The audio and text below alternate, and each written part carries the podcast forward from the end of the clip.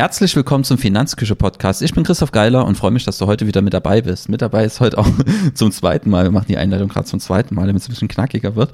Äh, mit dabei ist auch Birgit. Hallo Christoph. Hallo Birgit. Heute unser Thema ist, ähm, du hast dir Japans Wirtschaft nochmal tiefergehend angeschaut. Wir haben ja in, also das ist der zweite Teil unserer Quadrologie zu Japans Wirtschaft, hatten uns im Auftakt angeschaut, ähm, die katastrophale Entwicklung des Nikkei-Index, der ja seit den 90er Jahren quasi im Minus ist und heute noch nicht wieder auf seinem Allzeithoch angekommen ist, zumindest wenn man ja Ausschüttungen außen vor lässt.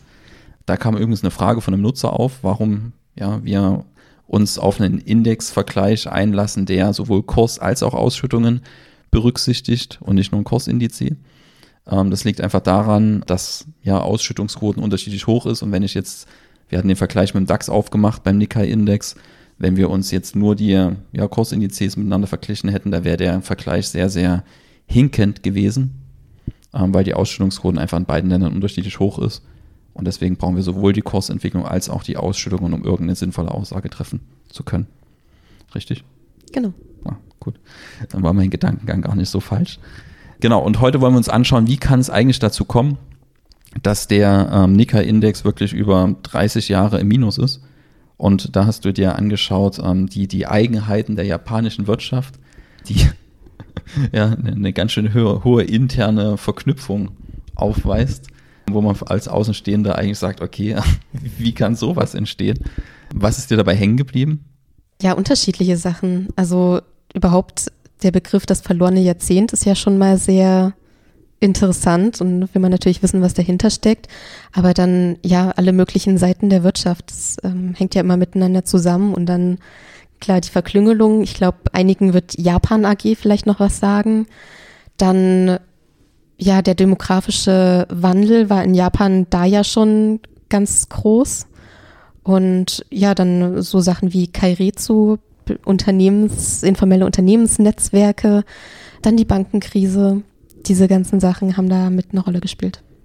Ja, also man sieht am Ende auch, dass die Aktienmarktentwicklung, man sagt ja häufig, oh, wie entwickelt sich das? Ja völlig losgekoppelt von der Wirtschaft. Wir werden heute sehen, dass auch die Aktienmarktentwicklung sich nicht komplett von wirtschaftlichen Tatsachen dort entkoppelt langfristig, sondern dass es da durchaus Entwicklungen gibt, die das begünstigt haben, dass im Nikkei-Index in den 90ern nicht so viel passiert ist. Vielleicht beschreibst du einfach nochmal kurz, wie dein Nikkei-Index sich in den 90ern bewegt hat. Genau, wir haben ja den letzten Teil mit Platzen der Blase verlassen. Das war dann so 1990. Und seitdem ja sank der Index eigentlich so kontinuierlich und hatte dann im September 92 so seinen vorläufigen Tiefstand mal erreicht von 15.470 Punkten. Wenn man bedenkt, vormals, vormaliger Höchststand war bei über 38.000 Punkten, also hat er mehr als die Hälfte verloren. Und naja, den Rest des Jahrzehnts tümpelt er dann so zwischen 22.000 und 13.000 Punkten rum. Und die Durchschnittsrendite in dem Zeitpunkt, äh, Zeitraum, so 92 bis 99, lag dann so jährlich im Schnitt bei einem Prozent, wenn man die Dividenden dazu rechnet. Ja, also vor Inflation. Genau, also nicht wirklich pralle. Obwohl die Inflationsraten auch sehr niedrig waren. Japan ist jetzt zumindest in den letzten Jahrzehnten nicht bekannt dafür, ähm, galoppierende Inflationsraten zu haben, wenn ich das richtig im Kopf habe. Richtig. Wie, wie war es im Vergleich wieder mit dem DAX in dem Zeitraum? Der DAX lief eigentlich sehr gut in dem Zeitraum. Also der hatte sich um ein Vielfaches vergrößert von 1500 Punkten auf fast 7000 Punkten, was so eine jährliche Durchschnittsrendite von 24 Prozent pro Jahr waren.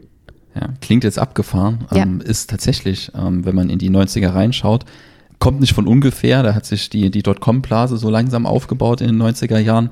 Und da kommt man dann natürlich auch auf so hohe Renditen. Also damit eine Blase entsteht, muss ich ja erstmal hohe Renditen haben, um da reinzuwachsen.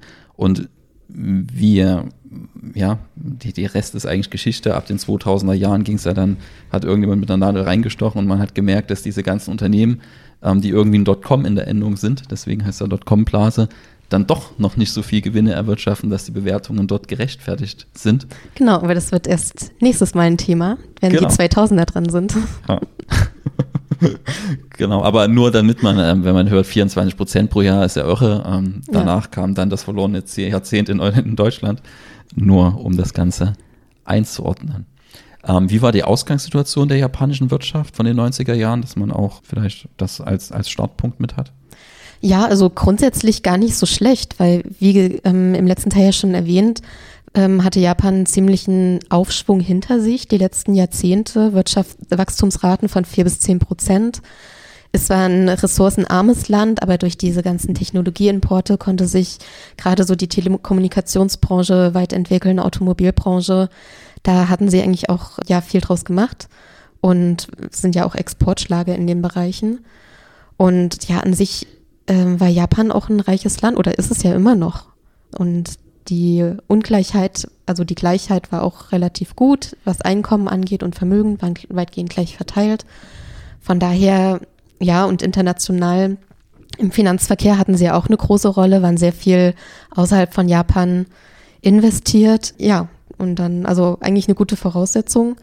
Aber dann machen sich so einige Schwächen bemerkbar im verlorenen Jahrzehnt. Von welchen Schwächen sprichst du?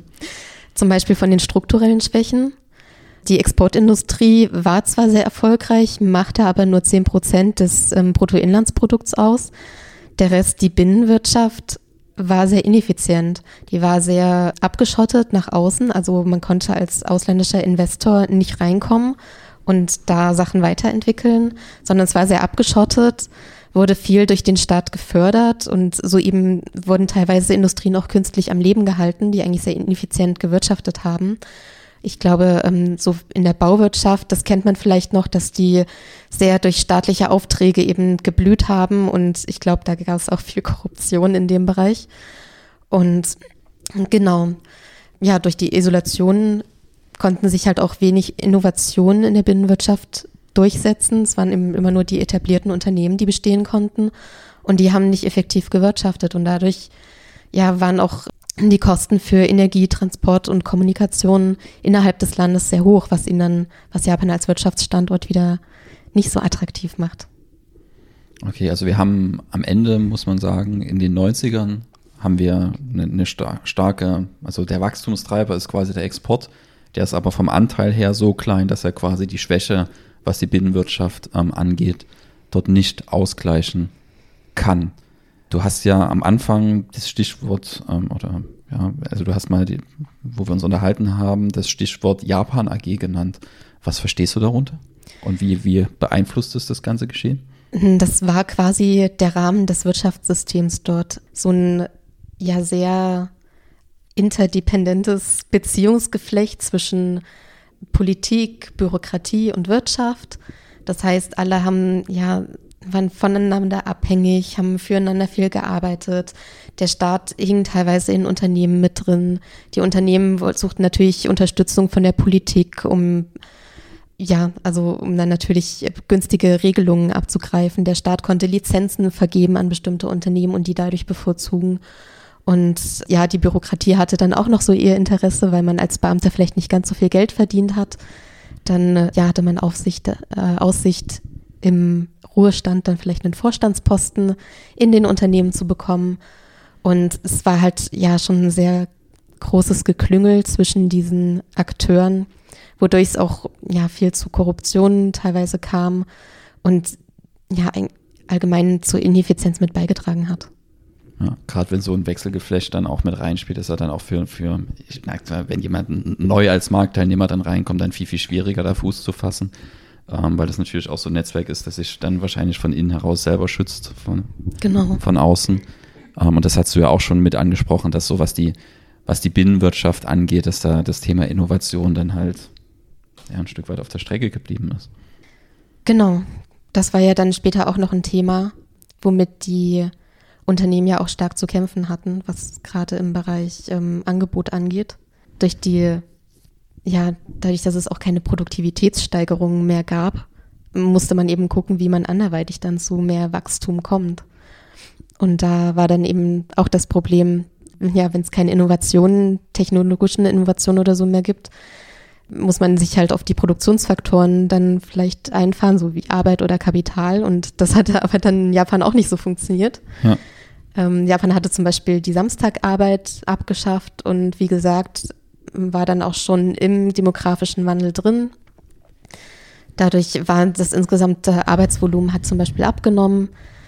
Ist dann schwer, da Produktivitätssteigerungen damit zu generieren. Und wir haben ja auch schon gesagt, dass die Energiekosten zum Beispiel sehr hoch waren durch diese ineffiziente Binnenwirtschaft. Was dann natürlich, ja, Thema Kapital ist dann auch nicht hilfreich und ja, nicht positiv fürs Wirtschaftswachstum. Eine Diskussion, die wir hier gerade in Deutschland auch wieder haben. Ähm, da sieht man, wie, wie Themen, die in der Vergangenheit Thema waren in anderen Ländern, ähm, dann ja, bei uns jetzt heute auf der Tagesordnung sind. Ja, heute wird ja viel oder viel Angst davor, was eventuell hohe Strompreise ähm, oder hohe Strompreise mit dem Wirtschaftsstandort Deutschland macht. Und ähm, ja, gibt es sehr, sehr viele Diskussionen drüber. Und hier sieht man, ähm, wie, wie zum Beispiel hohe Energiekosten dazu geführt haben, dass in Japan in den 90ern das Wirtschaftswachstum hier vielleicht ein bisschen auf der Strecke geblieben ist. Genau, und eine Sache, die aber anders ist als heute. Heute haben wir ja eher so Angebotsknappheiten teilweise.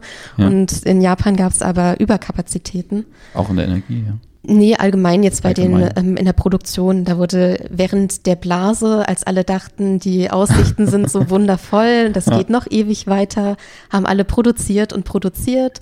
Und ja, dann standen sie halt nach Platzen der Blase da mit ihren ganzen Waren, die sie nicht loswerden konnten, weil eben auch die Nachfrage eingebrochen ist. Und also keiner wollte halt ja konsumieren. Die Leute wollten eben lieber sparen und für schlechte Zeiten vorsorgen. Erinnert mich auch ein bisschen an den, an den heutigen Onlinehandel, äh, die ja die, die Corona-Party weiter feiern wollten äh, und jetzt ja. gemerkt haben, okay, es geht wieder nach unten.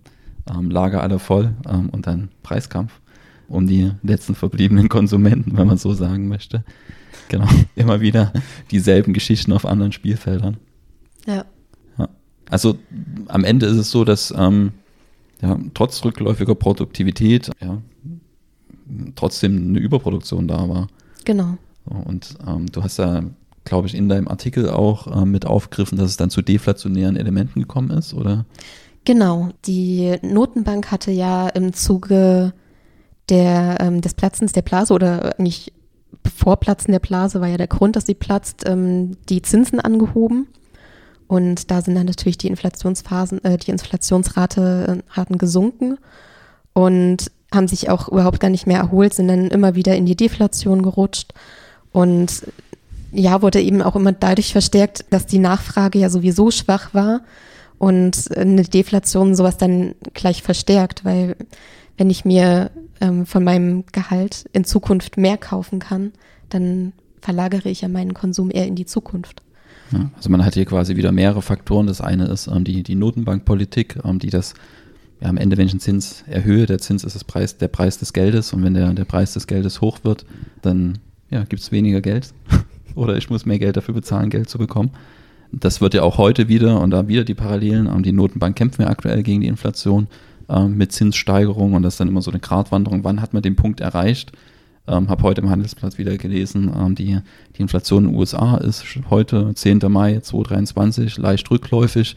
Und da diesen, diesen Punkt zu finden als Notenbanker, ja, jetzt haben wir ein Niveau, wo das Ganze kippt und nicht weitergehen sollten und vielleicht dann anfangen sollten, wieder in die andere Richtung zu steuern. Das stelle ich mir nicht ganz so leicht vor, um es vorsichtig auszudrücken, weil es ja auch immer gar nicht klar ist, ist das jetzt meine Notenbankpolitik oder ist das irgendein anderer Faktor, der gerade dazu führt, irgendein Sondereffekt oder Genau. Also das eine ist die Notenbankpolitik, die du angesprochen hast, und das andere die vielleicht der Effekt, der mit dieser, dieser Überproduktion einhergeht, ist natürlich, dass ja, wenn es viele Waren da sind und weniger, die die Waren abnehmen, dann gehen die Preise automatisch zurück. Genau, und das war für die Unternehmen ein großes Problem, weil zum einen gehen natürlich sinken die Gewinne und zum anderen sind die Löhne meist nach unten starr. Das heißt, die könnten nicht, konnten nicht im gleichen Tempo, im gleichen Maße die Löhne ähm, runtersetzen. Und wenn du aber die Preise runtersetzt und nicht die Löhne, werden deine Gewinne noch weiter gemindert, was sich natürlich auch irgendwann auf die Börse ausschlägt. Ja, Preis Lohn, Lohnsteigerungen lassen sich besser verkaufen als Lohnsenkungen. genau. Ja, Stelle ich, mir, stell ich mir im öffentlichen Dienst witzig vor. Also, ja, gut. Ah, wenn, wenn, wenn dann von der, wenn es dann heißt, okay, wir, wir nehmen die Löhne jetzt 5% runter und da haben wir dann nicht nur 100.000 Leute, die auf die Straße gehen, sondern wahrscheinlich 83 Millionen. Genau. Spielen auch weitere Faktoren mit rein, die, die dafür gesorgt haben, dass in den 90er Jahren wirklich die, also wir haben ja nicht nur der, der, der Index läuft seitwärts, sondern wir haben ja auch ein Wirtschaftswachstum, das ähm, sehr, sehr niedrig ist. Genau, also ein weiterer ähm, Bereich ist ähm, der Bereich der Banken. Die hatten natürlich auch unheimlich profitiert während der Blase, hatten ja immense Kredite vergeben und haben ja auch darüber gesprochen, dass sie Immobilien als Sicherheiten genommen haben, aber da eben den Marktwert der Immobilie und nicht den Anschaffungswert und die Marktwerte der Immobilien waren zu dem Zeitpunkt ja immens. Und ja, wenn dann natürlich nach Platzen der Blase die Sicherheiten nicht mehr viel wert sind oder sehr viel weniger wert sind und die Unternehmen, die ähm, Gewinne sinken, die können ihre Kredite auch gar nicht mehr, die konnten ihre Kredite dann auch nicht mehr bedienen und das brachte dann natürlich die Banken in eine Krise, weil die leben natürlich davon, dass die Leute auch ihre Kredite bedienen können. Ja. Mussten dann teilweise umstrukturieren, neue Kredite draus schnüren, damit sie überhaupt auf dem Papier wenigstens Gewinne machen konnten.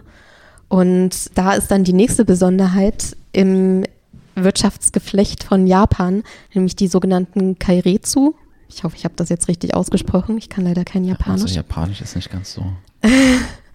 das sind informelle Unternehmensverbünde. Das waren so die Nachfolger der Unternehmenskonglomerate oder Industriekonglomerate, die es damals ähm, bis Ende des Zweiten Weltkrieges gab. Die wurden zerschlagen und es wurden allgemeine Holdinggesellschaften auch verboten bis Ende der 90er.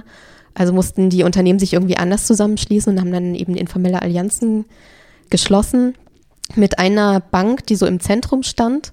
Die hatten zwar auch noch andere Banken ähm, für Kredite, aber es gab immer eine Hauptbank, die ja, die dann auch wirklich eine sehr enge Beziehung zu den Unternehmen hatte. Es waren dann meist oft so Vertrauensbeziehungen, sehr eng, dass man natürlich sich auch informell getroffen hat, dass man ja auch wirklich dran geglaubt hat an das Wachstumspotenzial und die soziale Bedeutung von Unternehmen. Man musste ja dann auch irgendwann dran glauben, dass die Unternehmen, dass den Unternehmen gut geht, die ja, im du, Kreis drin waren. Klar, du brauchst natürlich so eine Vertrauensbeziehung auf der Ebene, wenn alles informell ist. Und Genau, die Unternehmen untereinander und auch zwischen Banken und Unternehmen gab es dann auch so Überkreuzbeteiligungen. Das heißt, die Banken haben Unternehmensanteile der Unternehmen gehalten, die Unternehmen haben Anteile anderer Unternehmen und der Banken gehalten. Und das bedingt sich dann natürlich auch alles negativ, wenn die Aktienkurse fallen. Weil ja, wenn 70 Prozent des Aktienmarktes in Händen der japanischen Unternehmen und Banken ist, dann ja sinken die Kurse oder sinken die Gewinne des einen Unternehmens, sinken die Kurse, dann sinken die Gewinne des anderen Unternehmens, wenn er so viele Aktien anderer Unternehmen hält. Ja. Und das war dann in dem Moment, ähm, ja, hatte dann negative Auswirkungen. Interessant ist ja auch, wenn ich quasi ein Unternehmen als Bank finanziere und das Unternehmen dann noch Eigentümer meiner Bank ist, ähm, dann bedingt sich das ja auch gegenseitig. Also das führt zu sehr komischen Ergebnissen. Wenn es dem einen schlecht geht, geht es halt auch dem anderen schlecht. So, das genau. ist wie in einer Beziehung am Ende des Tages. um, ähm, und die haben ja auch eine Beziehung, nur halt in der Wirtschaft. Alles klar. Also haben wir ein sehr, sehr großes Geflecht an verschiedenen Faktoren, die am Ende dazu geführt haben, dass wir in der Phase, also in den 90ern, ein extrem niedriges Wachstum hatten. Ähm, wir hatten sogar Deflation in der Geldpolitik, also es ist, die Waren sind günstiger geworden und nicht teurer. Und wir haben, was was halt Grund dafür war, unter anderem die, die Überproduktion ähm, im Vergleich zur Nachfrage, ähm, die Binnenwirtschaft, ja, Abschottung gegen, gegen Äußeres, ähm, dadurch fehlende Innovation und Verklüngelung innerhalb der Wirtschaft und die Exportwirtschaft, die, also da wundert man sich ja bei den ganzen großen Namen der, der Hochtechnologiefirmen Japans, ähm, aber die machen halt volumenmäßig nicht so viel aus, dass das Wachstum der Exportwirtschaft das Ganze wieder auffangen konnte. Und das am Ende der Grund dafür, dass die, ja, dass der japanische Nikkei-Index in den 90ern, beziehungsweise so ab 1992, vorher ist er noch gefallen, dass er dann eher eine Seitwärtsbewegung gemacht hat und ja, mit hohen Schwankungen nach oben und nach unten, aber im Prinzip nicht weiter von der Stelle gekommen ist. Wie ist dein Resümee? Ja, also ich fand es auf jeden Fall sehr spannend, da mal ein bisschen tiefer reinzutauchen. Natürlich, wenn man tief reintaucht, kommen immer noch mehr Sachen zutage, die man auch gerne ansprechen möchte, aber irgendwo muss ich dann Schlussstrich ziehen. Und ich glaube, ja, das Wichtigste hast du schon genannt und ja, diese so ein paar Eigenheiten der japanischen Wirtschaft fand ich schon sehr interessant. Gegen Ende der 90er Jahre gab es dann auch endlich so ein großes Deregulierungsprogramm und Entflechtungsprogramm, wo man dann wirklich mal angefangen hat, ja, dieses Beziehungsgeflecht, Politik, Bürokratie, Unternehmen zu entflechten. Und ähm, ja, man hat das Holdingverbot dann endlich aufgehoben in der Hoffnung, dass sich eben diese Unternehmensverbünde, diese informellen, dass sie dann nicht mehr so informell sind, sondern vielleicht formell werden und dadurch gewisse Verklüngelungen vielleicht auch aufgehoben werden. Und da bin ich jetzt einfach gespannt, was in den 2000ern dann passiert, weil da gibt es ja neue Krisen, wie wir eigentlich schon wissen. an denen auch Japan nicht spurlos vorbeigegangen ist. Ja, ich habe gerade den Kurs des Nikkei-Index auf und denke, oh ja, die, die, die haben dort ja Maßnahmen ergriffen, aber wenn wir jetzt so auf die Entwicklung des Nikkei, die ging ja dann erstmal nach unten und wir werden ja dann in der nächsten, im nächsten Beitrag dann ähm, auf die, auf das nächste Jahrzehnt dann auch eingehen. Ähm, spannend finde ich wirklich, wie man halt wirklich dann auch sieht, dass halt reales Wirtschaftsgeschehen, reale Entscheidungen dann halt logischerweise auch dann wirklich Auswirkungen auf die Entwicklungen von Wertpapieren haben. Und das ist halt nicht, ähm, wie es manchmal, wird ja manchmal gefragt, wie kann das jetzt sein? Rekordquartal, die Kurse gehen nach unten, nach oben, nach links, nach rechts, ähm, sondern dass da gute Gründe dafür gibt. Und das Problem ist nur, dass man eben, also diese Rückwärtsbetrachtung ist halt vergleichsweise einfach. Ja. Ähm, wenn wir jetzt da sitzen würden und sagen, Japan in, in Jahr 2030 und eine Zukunftsprognose abgeben sollten, das wäre viel, viel schwieriger. Ähm, und das ist so ein bisschen mein Fazit, was, was ich hier bisher mir mitgenommen habe, halt wirklich so dieses, da stehen wirklich reale Entwicklungen auch hinter den Kursentwicklungen und ja, Vergangenheitsbetrachtung ist mit ein bisschen Recherche gar nicht so schwer ähm, und dort auch Zusammenhänge aufzudecken. Ähm, das fällt ja bei der Börse vor acht an der Tagesschau auch immer relativ einfach zu erklären, warum sich die Kurse gestern irgendwie bewegt haben und wenn man dann guckt, wie die Prognose für morgen dann gelaufen ist, ja, in 50 Prozent der Fälle ungefähr hat das gestimmt und in den anderen 50 Prozent der Fälle nicht. Ja, ich finde auch schon die Inflationsprognosen immer sehr interessant. Die, ich glaube, haben die nicht gesagt, dass Mitte des Jahres die Inflation schon wieder unter 5 Prozent sein sollte? Also, so, auch spannend, weil es gibt immer Sachen, die man dabei nicht im Blick hat bei solchen Prognosen. Ja. Wir sind eben in einer ungewissen Welt und nicht in einer riskanten Welt unterwegs, wo wir unendlich viele Variablen in dieser ungewissen Welt haben. Genau. Ähm, genau. Damit sind wir am Ende angekommen. Ich bin gespannt ähm, auf die nächste Reihe. Ich auch. Bis dahin. Ciao.